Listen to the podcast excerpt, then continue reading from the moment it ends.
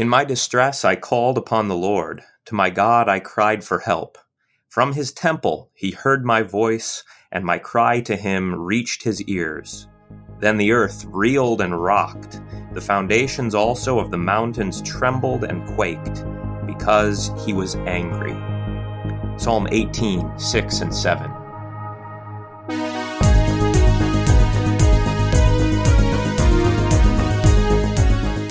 You're listening to A Word Fitly Spoken. I'm your host, Zelwyn Heide, here today with David Appold to talk about the book of Revelation. David, how are you doing?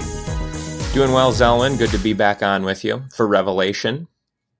Always a good time. I'm yes. enjoying continuing this this series, and I'm going to be a little sad when it's all done. To be honest, I don't know about you, but yeah, it, I mean, the year will be 2024, and uh, there there will be that'll be just time to start over. This is how you teach Bible class, isn't it? When I'm done with Revelation, I do Daniel. When I'm done with Daniel, I do I do Revelation. Yeah, but now we're doing Daniel and Revelation, so I'm not sure if this plan's going to hold. So yeah, yeah. But how's the weather out your way? Um, it can't quite make up its mind whether I think last time I was on it was um, I thought spring was spring was here. Now we're supposed to get another little bit of snow this weekend. Hopefully, it's probably the last gasp of winter before spring really rolls in. But as of today, the sky is clear, the sun is shining. I think the forecast is 50 degrees. Um, spring is in the air, the grass is green, buds are starting to, to come out on the trees, starting to flower, all good stuff. And meanwhile, up here, uh, it snowed again. And yeah. uh, it's a little bitter. It's a little bitter this morning, a little chilly. I don't have the exact temperature, but it's one of those mornings where you can feel it. You know, are the leaves? It, are you seeing any signs? Are there harbingers of spring? Nothing no, yet. not even close. It's all I still mean, brown and white and gray. Brown and white and gray. It is. It is a little overcast today, but I can see blue out my window, so that's that's always okay. nice. But yeah, so it's not total sepia tones. No, yeah. And and I mean, we'll see the buds come out here soon enough and I'm looking forward to the apple trees being in bloom again. That's always pretty. Do you so, have do you have the heat lamps fired up yet? not quite. No. It's not that cold, so. Well, I mean, I mean for your garden. Are you oh. are you getting things ready? oh, I I haven't started too much yet. You have to understand, we can't really plant those kinds of plants in the garden until June. Oh, okay. So, I mean, it's it's getting close to being the time to start starting inside, but it's not quite yet. Yeah. Well, February, I mean, here you got to get you got to get your broccoli, you got to get your lettuces, all those kind of all those kind of things should be now I haven't done it yet, but those things should be they should be in the garage with the heat lamp going because you want to be ready probably after probably next week it'll be time to start putting the garden in and then you can plant your potatoes on Good Friday. well, see, I just I just wait for you and Willie to tell me those things. I'm not I'm not quite as up to speed on my almanac as I should be. uh, it all works out, but yeah, our our growing season is just a lot lot shorter than yours, and so that's why we have to wait quite a bit longer. But yeah, at any rate, we should probably get into Revelation here. And we are continuing our discussion. We're picking up in chapter 15 since we finished with chapter 14 last time. But, David, why don't you give us a, kind of an overview of where we've come from as we go into this chapter? Sure we we were in what we were calling the heart of the book 12 through 14 is kind of the central vision within the the big vision um, where you see the dragon and you see his beasts and you have the mark of the beast. That was back in chapter 13 and then chapter 14 is sort of the um, the outcome of that battle. Now in chapter 15 i think we move into um, i'm going to say the end game zelwyn but i i make no reference to marvel other than that's something that people talk about. It is, but it is moving into, I think, the final, the final section, and uh, you get this, uh, you get it delineated this way. Then I saw another sign in heaven. So that's just a little indication. There's here we're advancing to an, the next, the next part of the vision, a new section in the book, and what we're going to see here in chapter 15 is very reminiscent of what we've already seen. This is why some commentators and and I think anyone who reads the book, you don't have to be a commentator to recognize that there is a repetition. Now, whether it's all describing the same thing over and over and over again, or if we're kind of move, we're spiraling um, and advancing, we can we can discuss that. But you're going to have another series of seven things that happen here. So we had originally the seven seals that are broken open, then the seven trumpets. Did I skip one? The seven, yeah, seven seals, seven trumpets, and now we have the seven bowls of the seven plagues are going to be poured out on the earth. Sure. And you, you bring up Marvel because, you know, you're trying to be relevant. I understand. Yeah. Yes, right. I mean, I think that most Missouri Synod parishes won't have Marvel sermon series for another like 10 years or so. And then it'll be really pop. You know, that's just about how far behind the times we are. But yeah, it's when I say the end game, I mean we're coming into the final. Um, we're right. moving into the very final things here. Right, right. You're you're just doing your you're getting ahead of the curve, is what I'm saying. You yeah, know, yeah. you're you're relevant. You're with it. So, but but okay, so so we're coming out of the heart of the book then, and we've talked about the beast. We've talked about you know the two beasts. You know the dragon. All of these things, and we've seen the the victory of of the people and all that. What is the how does chapter 15 open then? I mean, where where are we going from here? Well, where we're going is that the victory so the victory is kind of promised all through the book, right? There are these there are glimpses of the the lamb and his army, the 144,000. There are glimpses of the back in chapter 7, you had the the number that no man could number who are all around the throne. You have glimpses of these things, but it's not yet it's not fully delivered yet. So it's it's kind of the you know there is a promise of victory but it hasn't been realized. And in chapter 15 and 16 I think you have the the way that the victory of God and the victory of his saints is going to be accomplished is not without conflict. Right? There's going to be um, the world does not give up, does not give place to God easily. And so when his, as he is advancing his kingdom, as he is bringing about his victory, the flip side of that is that the devil must be cast out. Um, the world must be, there must be judgment. And so that's where the, what we're going to see in 15 and 16 is the revelation of God's wrath, which is maybe the flip side of the revelation of his um, the vindication of his saints. Sure. And I can't help but notice with the description of plagues here, as well as we're going to hear about the Song of Moses and stuff like that, um, I can't help but think of the book of Exodus when it comes to this part. And what kind of connection do we see there? I mean, how does how does Exodus relate to 15 and 16? And you know, what what do we what do we glean from that connection? Yeah, I think Exodus is the prototype here. And so the the same you see a, a, lot of the same imagery, you see a lot of the same you know, it's hard to say the word plague without just immediately thinking of Exodus, right? Um, and like you mentioned, there's going to be a song of Moses that we'll get into in a minute here. Basically, I think it's functioning this way: what what God did for His people in bringing them out of Egypt is now is the pattern for what He's going to do for the church in the end. In the end, it, we are going to go through our own, and we are in the process of going through our own exodus. But this one is is better. This one is final. This one is ultimate. Yeah, and especially because later, I believe, um, you have God calling for His people to come out of Babylon, right? You know, come out of her, my people, lest you share in her sins. So you, you do have this idea that our Egypt, as it were, is this is Babylon, is spiritual Babylon, and we are, I guess you could almost say, in a kind of captivity, waiting for deliverance, right, to, to get out of um, opposition from the world, this all of these things that we're having to deal with. And right. so, yeah, the, the language of Exodus, I think, is is very apt here. Go. And it's I mean the fact that you bring that up is perfect because what you have in in the Old Testament is the the Exodus uh, when Isaiah take take Isaiah Isaiah is maybe the most famous of this new Exodus prophecy kind of theme that the Spirit inspires in in his prophets, and so Isaiah prophesies of um, what's he talking about? Is he talking about the exile into Babylon and the return from Babylon, or is he talking about something more than something beyond that? You know, our exodus out of this world, and so these things pile up on top of each other.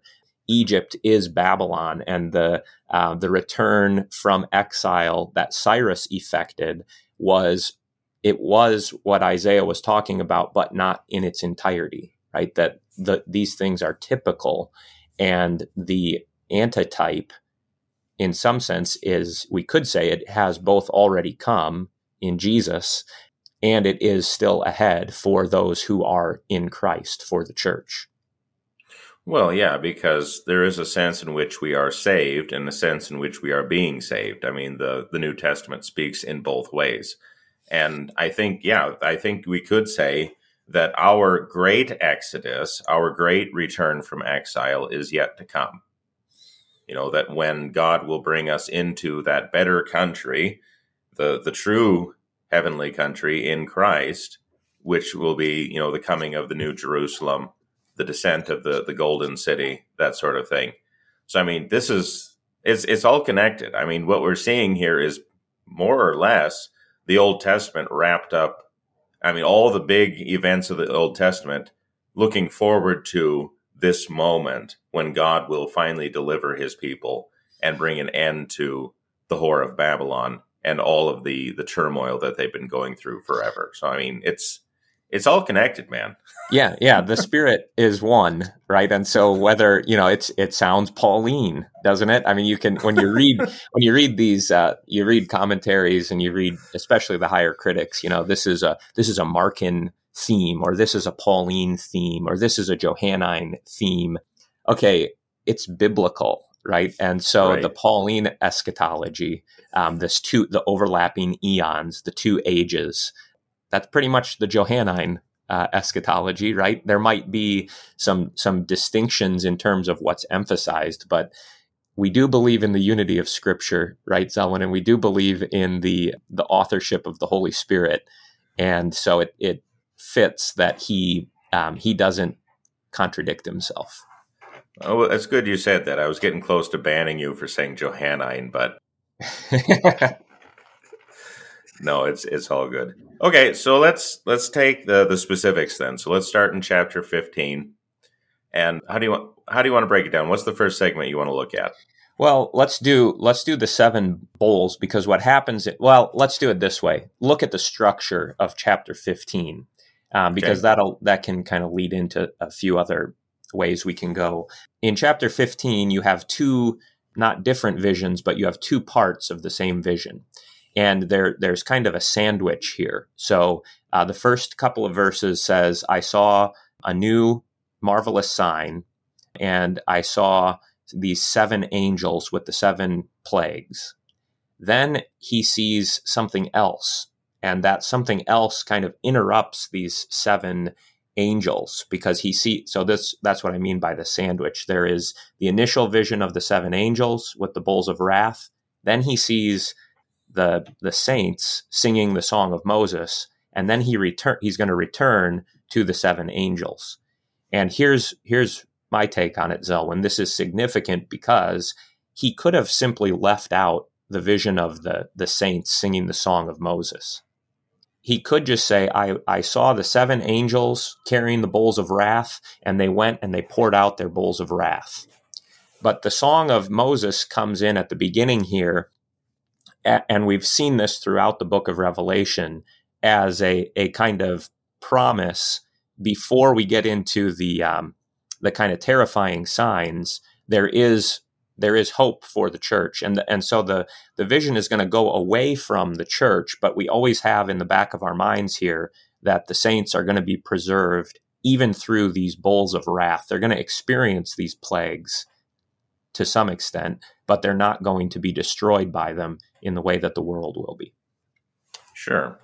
Well, and you could also, because like if you look ahead into chapter 16, which we may or may not get to by the end of this episode, you have the usual interruption between six and seven, you know, like we saw with the other ones, but it's not nearly as long, right? Because you just kind of have them gathering together, you have them assembling, and then the seventh, you know, pours out his bowl. So, in a way, what we have here is the same kind of interruption that we saw before between six, the sixth and seventh with the seals and the trumpets, but instead it's basically it's heading it. I mean, he, he's putting it up front, which I yeah. think is significant. Yeah, it would be like, um, just so that our listeners get the sense of this, it would be like if you were reading Exodus and um, God calls Moses to go into Egypt, and before you get a description of the plagues, you get the vision, or you, it would be like you would look ahead to them standing beside the sea and singing the song of victory. And then you go back and you're like, okay, and then Moses did the the Nile River, you know, he did all these plagues. And so you would always know this is going to result in the people singing a song of praise for the deliverance of uh, that they experience. So this, and I think that that should color the way that we understand chapters 15 and 16. God is pouring out his wrath, but through the outpouring of his judgment on the world, the saints are delivered. I know that you and I are both preaching on the Passion according to Mark this Lent, and uh, it made me think of something that came up for the reading that we're starting with, which is the uh, the anointing of Jesus um, at Bethany. Right? It's very interesting that he is anointed there because he says that he she has prepared my body for burial. But why does she do this? maybe well maybe she had her own ideas but why does jesus say this i should say i think it's interesting because what's happening is he's saying it has to happen right now you know not only because i'm going to die not only because of what's coming but also because there isn't going to be any time afterwards right when the women come to the tomb on easter morning what do they find nothing there's nothing right. to anoint right. there's nothing to to put oil on because the body is gone and so, in this way, we have this little picture of what is going to happen right at the very outset of the, the passion itself. You have Jesus saying, you know, the gospel is going to go out into all the world, and I'm going to rise again, just like I said. And in a way, what's happening right now points to that, to that, yeah, to what is coming. Yeah. See, I have told you all things before they happen, so that when they happen, you don't lose your minds. You know, you just say, yes, this is everything is happening just the way he said that it would. And I think that's good in in Revelation. We've seen that in a number of places. God prepared he does he never does anything without first speaking to the prophet. And so John is John is talking about these terrible things that are going to come on the earth, but before you lose your mind in fear and terror, remember God is going God is working all these things for the good of those who love him, who are called according to his purpose. Yeah. So even if the the plagues come, which they will, you know, even you know, even if God is going to do all these things to bring about judgment, which he will, and even if it seems terrifying, which it does to the unbeliever because, you know, it is a savor of death, yet we can still be confident knowing that God is the one who will deliver his people. So, I mean, it is, Revelation is really such a great book because it gives us the big picture. It gives us something to hold on to so that we don't get caught up in our cycles of fear, you know, always worried about, oh, what's happening in the news? You know, what's going to happen now? You know, I'm not sure what the future is going to be like. We know what the future is like. God will bring wrath, yes, but the church will win. And I think that's such a great thing. Yeah. Yeah, when when Egypt was under plague, it was like the world was ending. You know, Egypt was ending. When Rome fell, it was like the end of the world. The world as as they knew it fell, fell apart. And if you're if you love the world, when it falls apart, it's awful. But if you if you love the world that is coming, if your heart is set on a city with foundations, then it might still be an awful thing to, to go through. I mean, it's not pleasant for the world around you to crumble, but it's not the end of it's not the end of your world. your world is still to come. Yeah. Yes. All right. Well, with that, we're going to go into our first break. We'll be right back with more Word Fitly Spoken.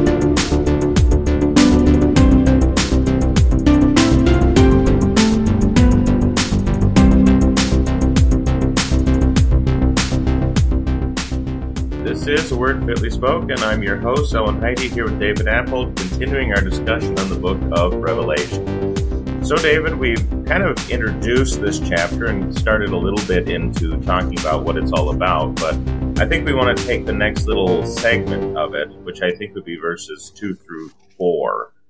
You want to lead us into that? Where do, where do you want to go with that? Yeah, well, we, we've already said this is like the the people of Israel at the Red Sea. But let's let's get the differences pulled out here. They're not what he sees is not um, people standing beside the Red Sea. Okay, so it's described this way: I saw what appeared to be a sea of glass mingled with fire. So in, in place of the Red Sea, you have a glassy, fiery kind of a sea. And all those who had conquered the beast and its image and the number of its name, standing beside the sea of glass, with harps of God in their hands. Okay, so again, you can you can hear how similar this is to the Exodus, but in place of Pharaoh, now you have the beast, you have the the image of the beast, and person the number here is one of those it, it's another person or something that has been conquered. Sure. But maybe we should start with the sea, the glassy, fiery Sea and talk about the difference there between that and the Red Sea. Sure. Well, usually the description of a sea of glass, especially like at the end of the book, I mean, it's it, you know it's it, the idea being that it's like smooth like glass, like you know it's perfectly right. at peace. But then you have it mingled with fire, which kind of makes it an interesting contrast. I mean, what do, what do you make of that? Yeah, the, I think definitely the glass is this picture of a, a, perfectly, and we've we've all seen this at times where the the water is perfectly still, and so it looks it looks like you could just walk right across it. Right, it's reflective. It's it's it, and the fire there could be that the fire is um, an indication of the fiery abyss somehow. But I think here the images of a vic, you know, the, it's a perfectly peaceful it's an image of glory, the glorious, glassy, fiery. It, it shines with fire. And so the fire is not a symbol of destruction, but it's a symbol of glory. Okay. And so what are they doing standing by the sea then? I mean, what's because I know in Exodus, okay, they're standing by the Red Sea with their instruments, music, singing because of the victory which God has just won over Pharaoh, right? They've seen the Egyptians dead. They see their bodies on the seashore, and so they sing a song of victory, a song of praise to the Lord. I mean, is that kind of what's happening here, or yeah. what are they what are they doing? Yeah, so the fiery gla- or well, the Red Sea was what had been left behind. It was the place where God's judgment was given on Pharaoh in its fullness, right? Pharaoh is buried down under that sea. And so now in as we come to the end of the book of Revelation, I think similarly here, this glassy sea is what used to be in turmoil. And it was the it is the old world that is now it's it's perfectly still. Um, God has, and this is what I mean by you get a vision of the future. This is um, the the fancy word is proleptic, right? It is a a, a scene in advance of what is still to come. So they're and they're doing the same thing that the people of Israel were doing before. Um, they sing a song of praise, but in, but in, it is worth kind of noting the differences, or or at least comparing the Song of Moses with this song. Song of Moses is uh, both looking back in Exodus, it looks back on what God did to Pharaoh. He made him sink like a stone into the depths. And it also, in chapter 15 of Exodus, it looks ahead to how God is going to bring his people to Mount Sinai. And even, it, I think it even goes into um, the conquest of the land. So it is this song that both has a past and can anticipate the future. And in this one, I mean, in this song, so looking at verses uh, three and four here, you have a vision. I mean, basically a vision of what is to come more than anything, right? So, I mean, yes, just and true are your ways, O King of the nations. Great and amazing are your deeds. You know, through your, your righteous acts have been revealed. They're going to see this, but you know, who will not fear, O Lord, and glorify your name? For you alone are holy. All nations will come and worship you which is also interesting because the nations that God is pouring his wrath out refuse to worship him. So, I mean, this is, I mean, what, what do we make that? I mean, how do we, how do we reconcile those two things? Yeah, that, well, this is what I mean. I think that you've got to read this as um, it's, it is the anticipation of what will come about. So God is bringing his judgment on the earth and it's going to affect the nations in their entirety. And we're going to see that when we get to the rest of chapter 15. But even before that happens, the saints are already anticipating the final victory. And we do know that some of the some from those nations, um, as you mentioned, will not repent, but some from those nations will be called into the church. And so, even before um, everything uh, experiences God's wrath here in chapter 15, there is this note of uh, of hope. There is a note of of victory. Does that make does that answer your question? Yeah, I think so. Maybe it's also this idea that well, like Paul says, you know, every knee will bow and all will confess that Jesus is Lord to the glory of God the Father. Some mm-hmm. will do that to their everlasting glory, you know, to their everlasting joy, but others will do that to their everlasting shame, right? They, but all will be made to kneel. Yeah. And, you know, say that Jesus is the Lord, that Jesus is the one who has conquered. Right. So, I mean, I think you could see a little bit of that here too. Yeah, the, one of the other things that's different about this song, it's called the Song of Moses and the Song of the Lamb. Okay, so the the the Lamb really is the important figure here, right? Uh, but he is Moses like. Um, Jesus is the the greater Moses. Um, the Lamb of God is the ultimate Moses, but you don't have the detail that you get in the origin the first song of Moses. So the first song of Moses speaks very specifically about what happened at the Red Sea, what happened to Pharaoh, how he will bring his people to Mount Sinai. Here, it's more we might say it's more general and that might be you know you want, you kind of want the details if if you're reading it like me i'd like to know exactly how these things are going to happen but it's it's more general because it is more universal so you know god's god's deeds have been revealed. His righteousness is being revealed. And that is is not specified by the song of moses even if we even if we wish that the details would be. But yeah, no, I, I think I think with this vision, then, as as we said before, you get a preview of what is to come. We're looking forward to the victory of the church, but now the the revelation turns to a, a description of the wrath again, right? So the yeah. the rest of this chapter, uh, verses five through eight. So how do we how do we make the transition then? I mean, what what how does the vision change as we move into the, the last part of this chapter.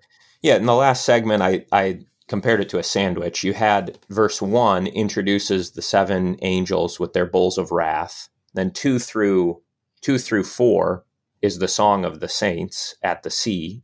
with everything having, you know, everything is glass, everything is calm.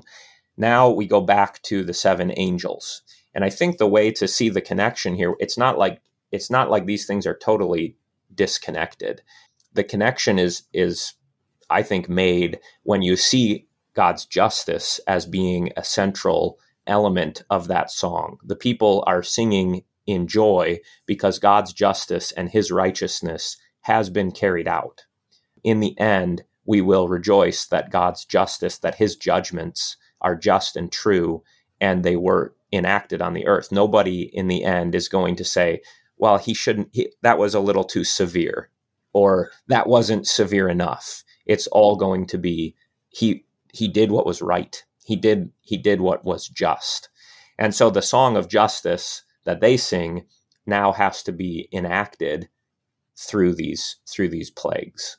Sure. And especially in the 16th chapter too, you get that same idea of, you know, just are you, O Holy One, who is and who was, for you brought these judgments, right? Yeah. This yeah. idea that God bringing judgment down upon the nations for their iniquities and for their persecution of the saints will be something to celebrate.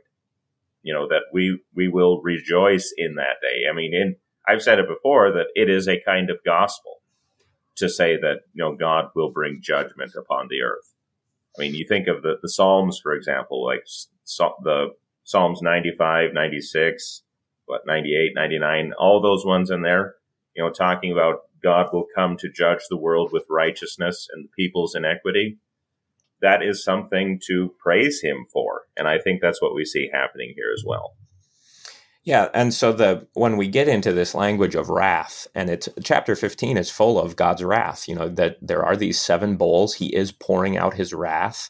But the reason that I that I kind of led into this episode with that reading from Psalm eighteen is because the anger of the Lord, His wrath being poured out on the earth, it is not unjust, and it's not.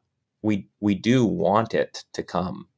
Now, we don't want to pit his his justice and his mercy against each other, um, because when you do that, then you you get yourself into some um, some really tight, difficult places that you can't get out of. Right? You want do you want God's mercy or His justice? Well, I I don't want to have to choose between those two things, right? Um, and when we when we try to pit those against each other, I think we end up in unable to really talk about passages like this in a way that is sound. Is that fair? Yeah. Well, I mean, it's you think of it this way: the two don't have to be pitted against each other, you know, because mercy and justice can exist in the same thing. God shows us mercy in His Son Jesus Christ, you know, when by forgiving us our sins by pouring out uh, His judgment upon Christ, while at the same time shows His justice because um, it would be unjust to Christ to punish us again for what he has already paid for. Yeah. So the two are perfectly in line with each other. They're not at all pitted against one another. God is just and he is merciful at the same time. Because I think the thing that really ties them all together is his ultimate righteousness. God always does what is right, whether that is showing mercy or whether that is showing wrath. He's always doing exactly what needs to be done. And that's why we can praise him for what he's doing. Right? Yeah.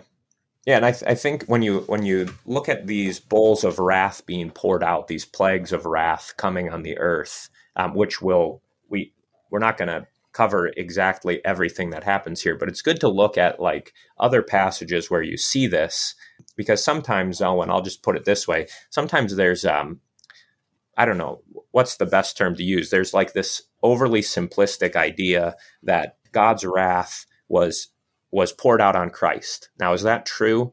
Yes, it's true. But does that mean that there is no longer any wrath of God at work in the world? Romans 1 would be a place that would would be pretty you know that you could pretty clearly see okay Paul is not someone who is like short on God's mercy Paul has right. a very very good sense. He's he's got the spirit right, so he knows that the wrath of God has been satisfied, propitiated by the sacrifice of Christ. At the same time, Paul can say that in, in Romans 1 is probably the prime spot that the wrath of God is still being revealed on earth in very particular ways. And so he the the wrath being poured out on Christ does not mean that there is no wrath outside of Christ. Well, and I think I think the reason why we run into trouble with wrath is because we often think of wrath in very emotional terms. I mean, we are emotional creatures after all, and that's fine. That's how God made us. But we think of wrath as being like just blazing angry, you know, just completely mad at everything and just being almost vindictive, right? That's usually what we think of when we think of wrath. But wrath is actually an ex- like kind of like I was saying, an expression of righteousness. God has been offended. His uh, holiness has been offended. And so he has to bring judgment down upon what has offended. It is a, I mean, I don't know. Yeah, I don't even know how to to get after it. But I mean, it is perfectly just for him to do so that wrath is not just being angry and lashing out. Yeah, Ra- wrath is doing what is right. No, I think I think you're right on. And when you like go back to Psalm 18, this prayer for God to deliver you know who is praying psalm 18 well it's it's the, these are the this is the prayer of david. This is also the prayer of christ who is the the true david the final david. And those who are in christ pray for the same things as christ. So the answer that david gets in psalm 18 when he's in trouble the Lord is going to deliver him. And the Lord delivers him by bringing judgment on his enemies. The Lord delivers Christ by bringing judgment on his enemies. The Lord delivers the church by bringing judgment on her enemies. And isn't that what, I mean, if you go all the way back to the martyrs who were under the altar at the, towards the beginning of the book, that's what they were hoping for. How long, O Lord, how long until you vindicate us? Now we're seeing that. We're seeing that vindication of the saints. Well, I mean, that's the whole purpose of the imprecatory psalms too. You know, break, you know, break their teeth, break the teeth of the wicked. You know, I mean, we don't we don't like that language because it sounds, I, I, guess, like I said, violent. It sounds, you know, like lashing out. Mm-hmm. But this is a perfect expression of exactly what we're talking about. That God is going to bring judgment upon the enemies of the church and in so doing, will I mean we will be delivered. I mean, it is good news for us that God brings wrath upon the earth. Yeah, and I think that as long as you keep that connection to justice, I think you will you'll, you'll understand these things as not. And the the way you're putting it, Zelwyn, is really is really good. You know, it is not just God being personally well. He is personally offended, but that's not unjust. You know, he, it's not just that he ha- he's getting mad because he has thin skin and somebody said something that hurt his feelings. you know, the wrath that's poured out is due to the rejection of the Lord. You know, the uh, that the nations have not just made a little you know they were politically incorrect in their speech or something it's because they have sinned against the lord the creator of heaven and earth right right well, let's look at maybe a couple of the more details here in this segment. So, what we see already after the, the standing by the Red Sea is the sanctuary of the tent of witness in heaven. I mean, I, I don't know how else to read this other than the heaven, heavenly tabernacle. I mean, this is Hebrew's language, which of course is right up your alley. But I mean, this is also I mean, even in Exodus, the, the tabernacle is described as being a copy of the heavenly thing, you know, the pattern which was shown to Moses on the mountain. I mean, what do we make of the, the tabernacle being here? I mean, I thought we had a temple. I mean, what's what, what's this all about?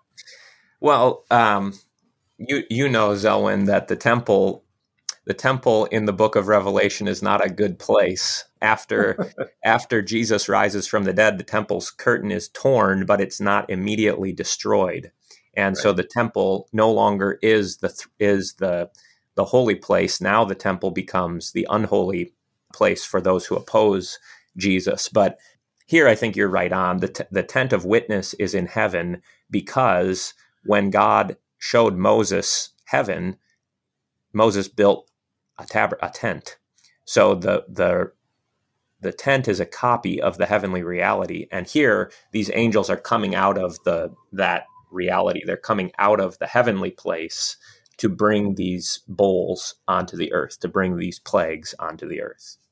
And I mean, is this, I mean, is this another connection then to Exodus? I mean, is this just another way of showing how this is all connected? I mean, or is there, or is there a deeper significance to this, to this tent? I mean, what's, what, what mean, do we make of it being here? you I'm mean saying. like, wh- why is it not described as the temple? Yeah. Why isn't it a temple? Why does it show up at all? I mean, God, didn't God forsake the tabernacle at Shiloh? I mean, what, what, what do we do with this? Well, there were there were other places like this in the book of Revelation where I think it was when the thunders sounded that there were seen in heaven the Ark of the Covenant. And now we see a tent of witness. And I think what John is, he is seeing and describing in these kind of Old Testamenty terms, he is seeing what those things in the Old Testament were were just the copies of. And so yes, God has he no longer needs the copies because the the realities have come right so jesus, when jesus uh, ascends into heaven the temple is n- no longer needed on earth because we have access to that heavenly temple and it can be described as the tent of witness it could be described as the temple here i think it's not significantly because the earthly temple has become this unclean unholy place and on that note, we need to go into our next break. So we'll be right back with more Word Fitly Spoken.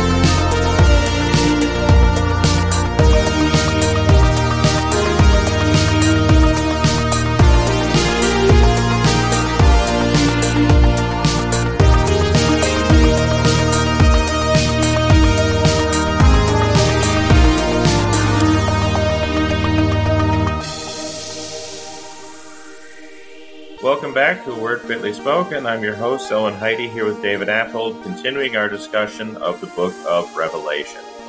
Okay, David, so we left off in the last segment talking about the last part of chapter 15. Uh, we had talked a little bit about the, the tent of witness, the heavenly tabernacle, but now we go on to see a little bit more of this vision. So how does how does the vision continue? Yeah, you get a you get an actual description of these angels and you get a, a little more of a description of um, we we were talking about that that it is a tent of witness that John sees. But here, then he's going to, and I think it, it would do us some good to just pay attention to the details of the angels first, and then we can talk about the description of what fills that tent. Um, so the angels are described as wearing these golden sashes around their chests mm-hmm. and they're they're dressed in pure white garments. Right, which makes them look pretty much like Jesus, right? Correct. Yes, they they're like little mini. They're dressed up just like him, and this goes back if if you go all the way back to ch- it was chapter one, wasn't it? Um, yep. Where Jesus taps John on the shoulder, and when John turns around, he see, he has this you know the vision of the glorified Lord, and Jesus is dressed like the high priest, um, except you know he surpasses the high priest, and so now his angels, the angels of Jesus, are you know they're made to look just like him, and so they have the same garments on. They've got pure white, holiness, perfection, right, and they've got the golden sash, just like the high priest would wear. So is this just imitation? Is the sincerest form of flattery, or I mean, what's what's the significance of them looking like Jesus? They're they're big fans, and so they want to dress up like him, or what? Well, it's um, yeah. I mean, yes, to some extent, right? Those who love the Lord become like Him, and that's true for us. It's also, I think, true of the angels.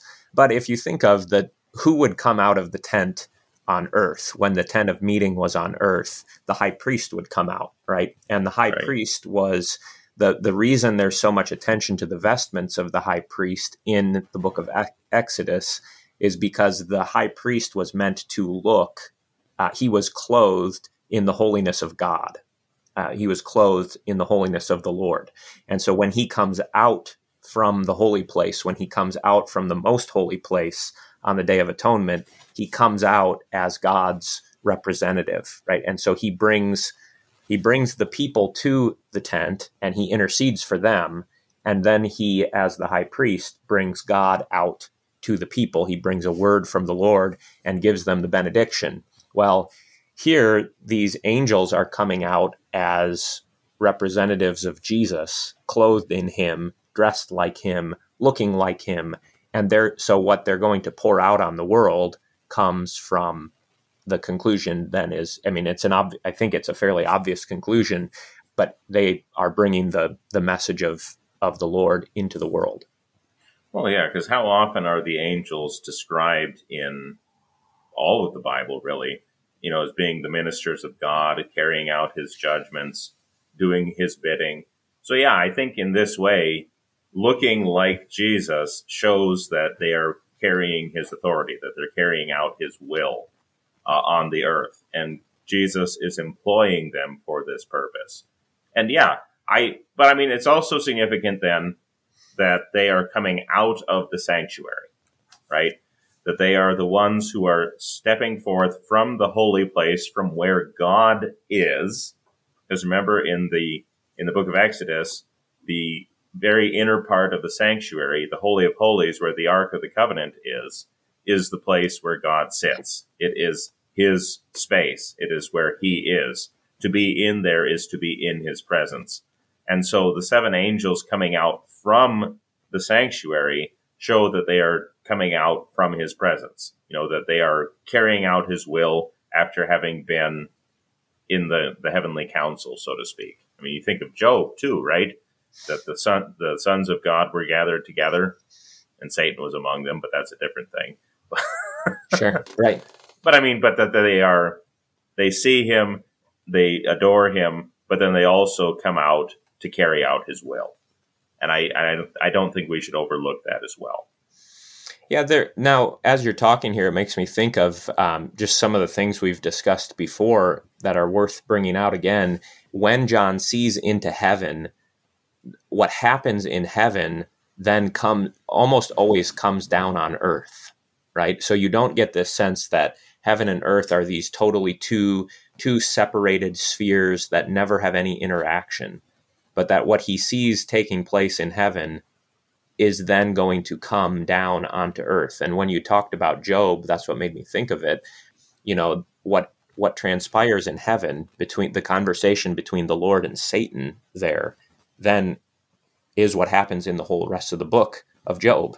And right. so you don't have this this sense of heaven and earth are two totally different spheres. They have nothing to do with each other. No, it's like we pray on earth as it is in heaven. You know, may thy will that is done always in heaven now take place on earth. And that's what you see here. The justice of God is going to be carried out on earth, and it's going to be experienced as wrath over uh, those who who are resisting him. And I also think it's interesting that it says, verse seven, uh, one of the four living creatures gave to the seven angels seven golden bowls full of the wrath of God. So I guess we see a little bit of the heavenly bureaucracy here. right, because you have the, the four living creatures described in the book of Ezekiel as the cherubim. They themselves are angels, and they are the ones who sit around the throne of God. They are his throne guardians, if you will. You know, the ones who sit closest to him. They hand to these other angels, you know, one of them hands the seven bowls. So it's kind of a God gave the order, and the cherubim I guess his generals, if you want to put it that way, are giving the the order, the chain of command in heaven. I don't know. Yeah, yeah, no, I, I think you're right. Now, there that does introduce another question in my mind, though. Uh, we've talked about this before. Remember, in at other points in the book, the angels were like, if you think back to the letters, write to the angel of the church in Ephesus, or write to the angel of the church in Smyrna. Those angels are they are they actually angelic beings, or are they the messengers of the church, the pastors? Here, I mean, is that even possible, Zelwyn, that these angels might not be angelic beings, but that now what's going to come in chapter 16 is the, I don't know, I mean, this might be a stretch, but is it the message that goes into the world? Does the, the message of the church, the messengers of the church carry a bowl of wrath that they pour out? Okay. I think, I think that's getting a little, a little far. I like where you're going. I like I like the thought, but I do think that these are actual angelic beings. But that's not to say that like with the the chain of command, so to speak, that you couldn't have, you know, from God to an angel to an angel to a man. We see that happening all the time, right? You know, it happens God to has, John, right? It happens. happens it's what's happening to John. So it's happening to John. Uh, it's what happens to Daniel. Oh man, greatly loved. You know, I, I've been sent to to bring you this message, that sort of thing. So yeah, I I do think that we could say the angels bring like the message, like we saw earlier. You know, the angels flying overhead. Mm-hmm. They do bring a message which is to be proclaimed, and that message is also the message of the church.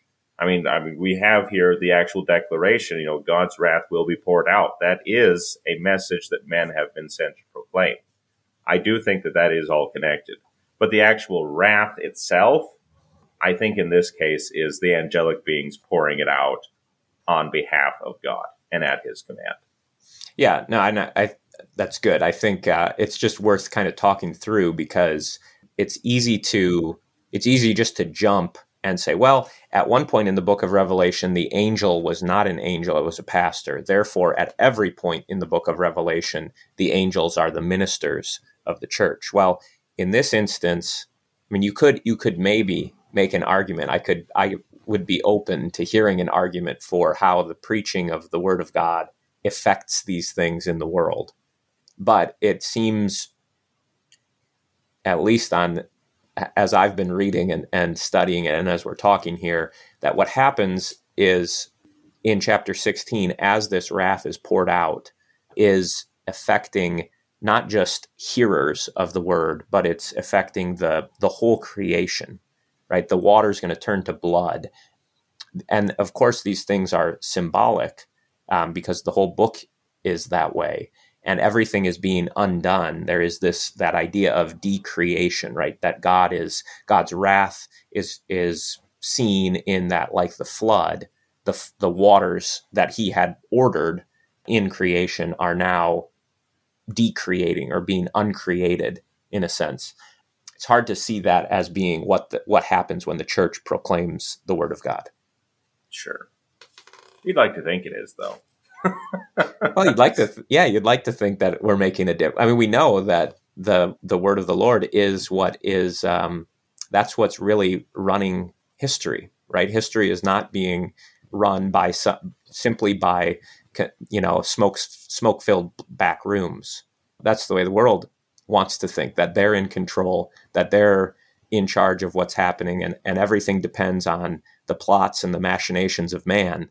But the Lord sits in the heavens and he laughs at such things. He has his he has his king set on his holy hill, and actually the arc of history bends towards pulpits and fonts and lecterns and uh, altars, right?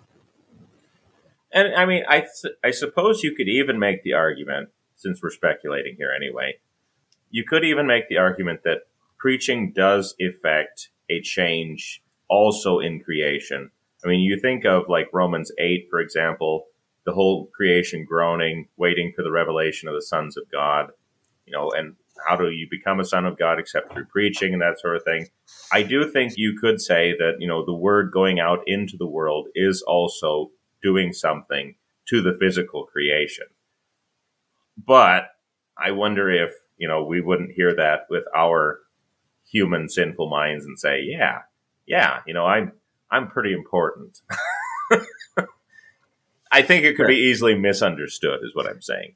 Yeah, we don't uh, we don't want our listeners. Uh, we don't want the word Fitly Nation to um, go run out to the water and start screaming imprecatory psalms at the water, trying to get it to turn into blood. You know, I mean, go for it, guys, but don't be disappointed when it doesn't happen. yeah, that would be. We something. do know. We do know, Zelwyn, that there there is stuff in the water that we should not be drinking. We know that for sure that's a whole different episode. David. Okay, I'm sorry. Yeah.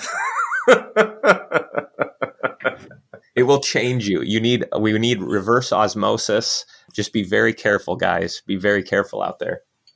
Uh, well, I think we're not going to get through all of. We're not going to get into chapter 16, but I do think that we should finish out this chapter talking about verse 8 in particular. So we have the sanctuary filled with smoke from the glory of God and from his power and no one could enter the sanctuary until the plagues of the seven angels were finished. What do we make of that, David? I mean, what's what's the significance of smoke here? What does it have to do with glory? What what what are the connections? Uh, the connections are just like the earthly tabernacle, just like the earthly temple. When the glory of the Lord comes into those places, they cannot be inhabited by anyone else. It's too weighty and um, probably our listeners are familiar with that, right? Um, we could do, since Willie's not here, we can do whatever we want with Hebrew words, and we don't have to hear about the Septuagint. the Hebrew word for glory is, is, also conveys this idea of weightiness. So God's God's glory is a weighty kind of a glory. His this smoke that fills the the heavenly temple is the the cloud of His presence, and until the justice comes on earth that is impenetrable. It is in, inaccessible for us. Well, and I mean, smoke, and I suppose you could also connect that with a cloud, for example, the same idea of mm-hmm. this, like, you know, thing, you know, this mist or whatever, this smoke that you can't really see through.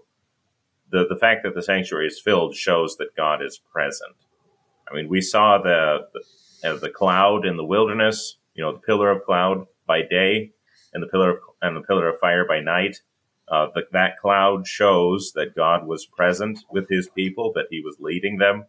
You have the filling of the, of the temple in First Kings when God comes in and actually comes, you know, actually takes residence in the place and how no one is able to enter it. You see it in the tabernacle. I mean, you just, I mean, even even at the transfiguration, right? The descent of the cloud when yeah. Jesus is transfigured. This is all connected with God's glory and his presence. And I think what we see here is another example of, of this common idea, this common picture throughout the scriptures.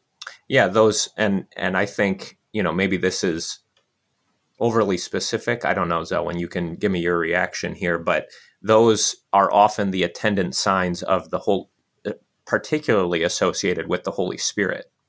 So like when when you hear on the mountain of transfiguration you have the voice of the Father, you have the face of the Son, and you have the cloud that that bright cloud that overshadows the whole thing. That overshadowing, I, that's a, a great verb that goes along with the Holy Spirit. So the Spirit of God is being manifested in these these signs that John can see. This not that the spirit is smoke right? That's not what i'm saying but that when he is present there is smoke there is fire. You think of what happens at pentecost. The fire the heavenly fire comes when the spirit comes. I could buy it i've never thought of it that way but i could buy it because like you say with with the the fire of pentecost and that sort of thing i don't know if this i don't know if the spirit is ever explicitly said to be you know, like smoke or like the cloud or whatever. But I don't know. I could be convinced. I'll give you that. Yeah, I mean, it may be it may be that I'm guilty of parallelomania, um, if if our listeners know the term. But the fact that the Spirit overshadows Mary when when Christ is conceived in her womb, and the fact that the cloud overshadows the glory cloud overshadows the mountain of transfiguration, that's what makes me and again, that's only one verb, right? But you also start to see that the, these the cloud in the wilderness, the cloud in the temple, the smokiness, um, these things are not.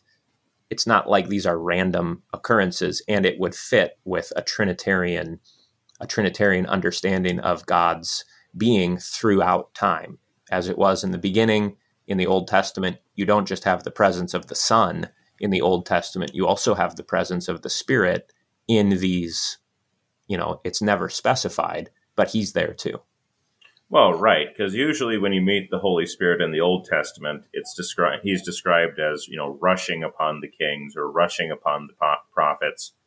I mean, you even have him described as like a, burden, for example, or you know, as a, great weight which is being laid upon Ezekiel. You know, the mm-hmm. hand of the Lord was upon me. I mean, all of this is connected and I would connect it with the spirit. It's just I've never I never thought of it in exactly those terms. I'm I'm willing to go along with it. I'd have to think about it a little bit more though. So well, yeah, we've we've got a couple more years in Revelation, so we'll uh, we'll we'll clarify all things in the future. But I think it's also important to note here, just kind of as a last detail, that no one can enter into the sanctuary because of the presence of God, because of His utter and complete holiness, and also because the the wrath needs to be poured out and finished, right? So you have this idea that no one can approach unto him. I suppose you could even say like no one can make intercession, right? God is not going to hear a prayer to avert this judgment. I mean, that's certainly something that comes from the Old Testament. But yeah. not that we would want to, right? Because we want the judgment to come, but you know, but God is going to do this and no one is going to stop him. Not, no one on earth, no one in heaven. It will be carried out. So there is a finality to it as well. Yeah. Amen. Well, David, any final thoughts before we close out for today? I, I think it's a good spot to end on. Um, I would just kind of go back to the beginning here. And if you think about the structure of chapter 15, you what we're going to see as we go forward here is uh, some the terrifying things that happen in chapter 16 as the wrath and there'll be we can discuss more this idea of um, that there is that god's wrath has been propitiated in christ but also that his wrath is coming. I think that's worth a little more discussion uh, and we can get into that in our next in our next episode. Um, but even before that comes you have the vision of, of final deliverance and the song of the saints by the seashore, um, where everything is smooth as glass. Well, very good. Well, thank you, David. This has been a Word Fitly Spoken. If you like what you hear, check us out on wordfitlyspoken.org, facebook.com slash wordfitly, or Twitter at wordfitly. I'm Zelwyn Heide here with David Appold. God love you and God bless.